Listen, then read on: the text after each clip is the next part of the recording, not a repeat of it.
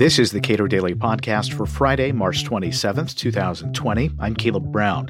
The Federal Reserve's rescue efforts following the coronavirus outbreak runs the risk of blurring the all-important line between monetary and fiscal policy. Cato's George Selgin says the Fed's recent moves don't give us much indication about the degree to which the Fed is engaging in risk-taking, and we probably won't know for some time. He says Fed policy since the financial crisis also did not leave them in a better position for this crisis. To the extent that the Federal Reserve has taken action, and they've taken a lot of action, it seems, so far, do they at least understand the nature of what is going on, in your view? I think the Fed does know what's going on, and it does know essentially what its basic responsibilities are, which mainly consist of making sure we don't get another financial crisis as a result of the coronavirus crisis that we can't avoid experiencing. So I think the Fed understands that.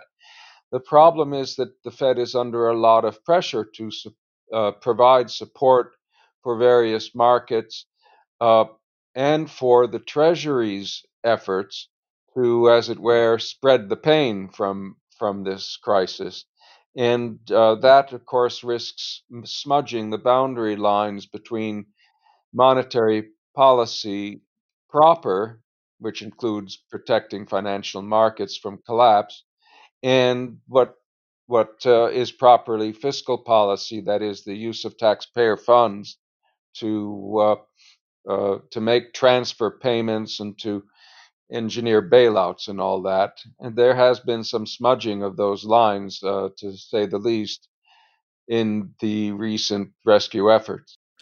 The Fed has done a lot of things. There was talk briefly as they cut their target interest rate by a pretty significant amount, that was it. The Fed was out of moves. And then a week later, we discover, oh, no, the Fed has lots of moves left. What have they done more recently?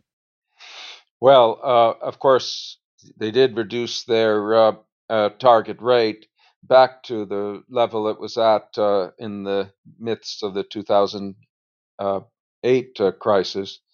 And they reduced the interest rate on bank reserves to just 10 basis points, which is almost zero, but not quite. Otherwise, what they've done, and what we shouldn't be surprised to see them doing in light of 2008, is they've revived many of the special lending facilities that they used at that time, again, for the sake of propping up various parts of the financial market. They've also added a few programs that they didn't have before, particularly one designed to protect mutual funds. And they've also returned to quantitative easing on a substantial scale, such that we might see a Fed with a $6 trillion balance sheet in another month or two. I wrote a post in 2018 talking about how Powell was on the route to becoming the first $6 million chairman, and now that seems to be coming to fruition thanks to the virus. So the Fed has done an awful lot, and in some respects, it's done more than it did in 2008. So what do you expect to be the economic fallout thus far? Do you have a sense of that? To be honest, I do not. I do think that it's important, of course, to keep financial markets from crashing, because we know that when that happens, a recession can deepen, and a recovery can take longer than it otherwise would.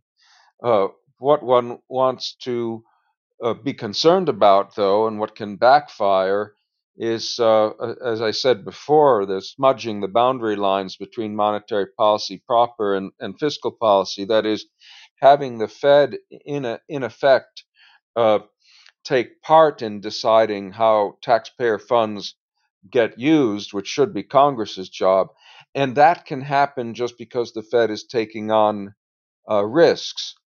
Is being forced to take on risks. In principle, the Fed's lending, for example, should be fully secured so that it takes very relatively little risk. Its loans are well collateralized or otherwise guaranteed. When you have a Fed program that could turn out to be risky, then it may still be a desirable program, but in that case, the Treasury needs to back it up.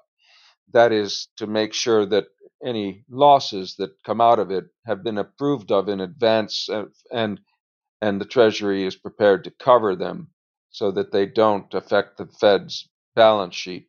Now, they've done a fair amount of that this time, but it is still not clear. The dust still has to settle before one can determine just how heavily the Fed has involved itself in fiscal policy and risk-taking. That's what is still remains to be seen. I'll just make a quick point, Caleb, in connection with that. This also relates to the whole question of moral hazard. One doesn't want the programs that the Fed is undertaking to be such as will invite any of the persons or participants involved to be more inclined to take risks in the future. That is not a good idea. It sets up the stage for further abuse and crises. But I don't think that's as great a risk today as it had been in 2008 because of the nature of the crisis. Given how the Fed has formulated policy since the financial crisis in 2008, what kind of position did that leave them in going into this crisis? That's a very good question. And I think the answer is it did not leave them in a better position.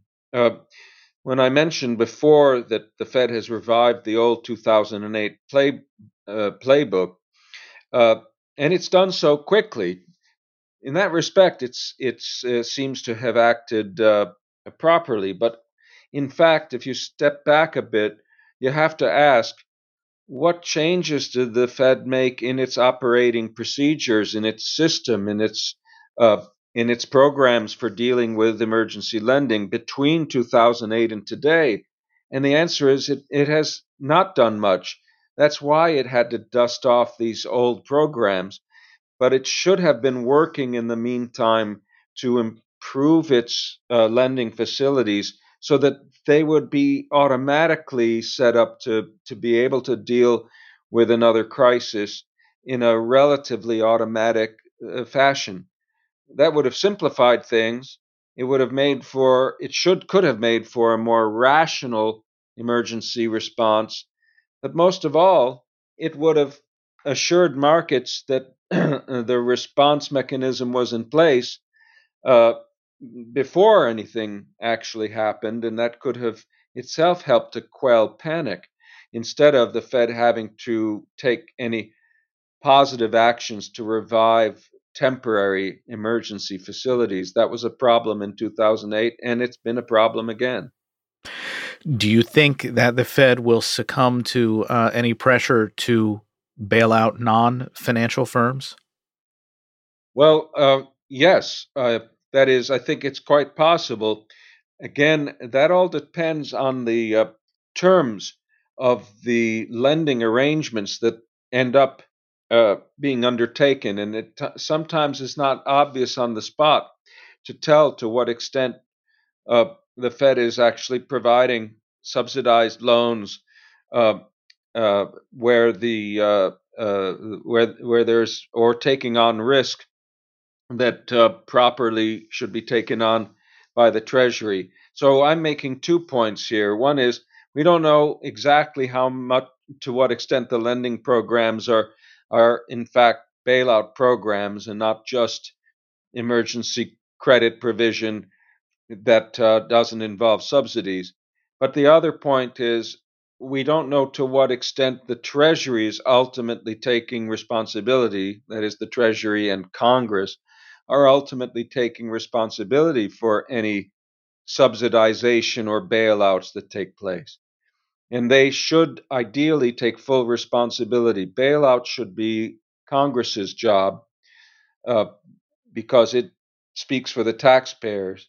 The Fed should not be engaging in bailouts except by assisting the Treasury with whatever arrangements are involved, but without involving itself or its funds and making itself bear the costs of the bailouts, that and allowing bailouts to take place without congressional approval. I'd like you to dig into this because there is this important distinction that your colleague Diego Zuluaga made recently, and that's the distinction between liquidity, providing liquidity, and providing solvency for institutions. At a certain point, with respect to Federal Reserve action, those might be indistinguishable. Is that right? Yes, absolutely. It gets very difficult to distinguish them, because at some point, what you're really asking is, could a firm continue to function if it had only private market resources to rely on and had to borrow in the private market to stay liquid? And of course, the idea is that during a crisis, private markets don't sustain the liquidity that they normally would, and the central bank steps in not to make credit available at a subsidized rate, but simply to pick up where the private market is stumbling and continue to make credit available at a normal rate, a non-crisis rate. That's a very subtle distinction, of course, and especially so at a time when we know interest rates or market interest rates have been in flux, and they've also been trending down. Nobody really knows exactly what it means for the Federal Reserve to merely be picking up the slack in the private credit market rather than offering subsidies, loans at subsidy rates. It's easier to tell in retrospect after a crisis than it is while the thing is going on. But we can at least expect policymakers at the Fed and in Congress to try and make the programs that they create consistent with the spirit of distinguishing between credit support, liquidity support on one hand, and solvency support on the other, where Congress alone approves of and finances solvency support, and the Federal Reserve handles only liquidity support. That should be the principle, and that is what they should be striving for, if not always achieving. George Selgin directs the Cato Institute Center for Monetary and Financial Alternatives. Subscribe to the Cato Daily Podcast wherever you please, and follow us on Twitter @Cato Podcast.